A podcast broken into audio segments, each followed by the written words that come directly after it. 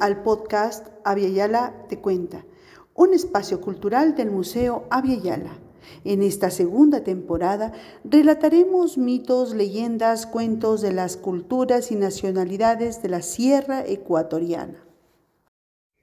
En este episodio de Yala Te Cuenta te relataremos la leyenda de la Laguna de Yambo, una historia de la provincia del Cotopaxi. La leyenda dice que la laguna de Yambo no siempre fue una laguna, pues el espacio donde ahora se encuentra la laguna solía ser un territorio amplio y fértil, donde la gente de Cotopaxi sembraba sus cosechas. Pero un buen día el agua se terminó. Solo quedaron charcos de lluvia.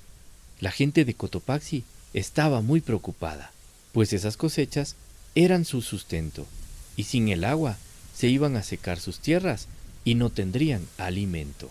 Decidieron poner en práctica un viejo truco que les enseñaron sus abuelos, y empezaron a echar sal y ají en los charcos para que no se sequen. Después de arduos días de trabajo echando sal y ají en los charcos, por fin pudieron tener su descanso. Nadie pudo entender lo que se encontraron la mañana siguiente, pues el gran terreno que tenían para sus cosechas se había convertido en una enorme laguna. Nunca entendieron cómo sucedió. Estaban seguros de que habían empleado el truco de sus abuelos, tal como lo habían aprendido. Con la cantidad de sal y ají que usaron, el resultado debió haber sido suficiente agua para nutrir sus sembríos, y no una enorme laguna. Estaban perplejos y no encontraban explicación. Lo que no sabían es que un pequeño travieso de la zona había tomado las reservas de sal y ají de sus padres para regarla en grandes cantidades en toda la tierra. Al ver que de su travesura surgió una laguna tan grande e imponente, decidió callar para que no lo castiguen por lo que había ocasionado. Sin embargo, la gente al no encontrar una explicación, decidió atribuir la fascinante laguna a una obra de magia, la magia de la naturaleza.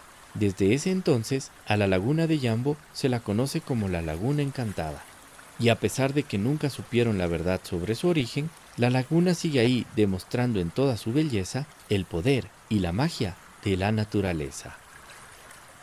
Universidad Politécnica Salesiana, Museo Abya Yala.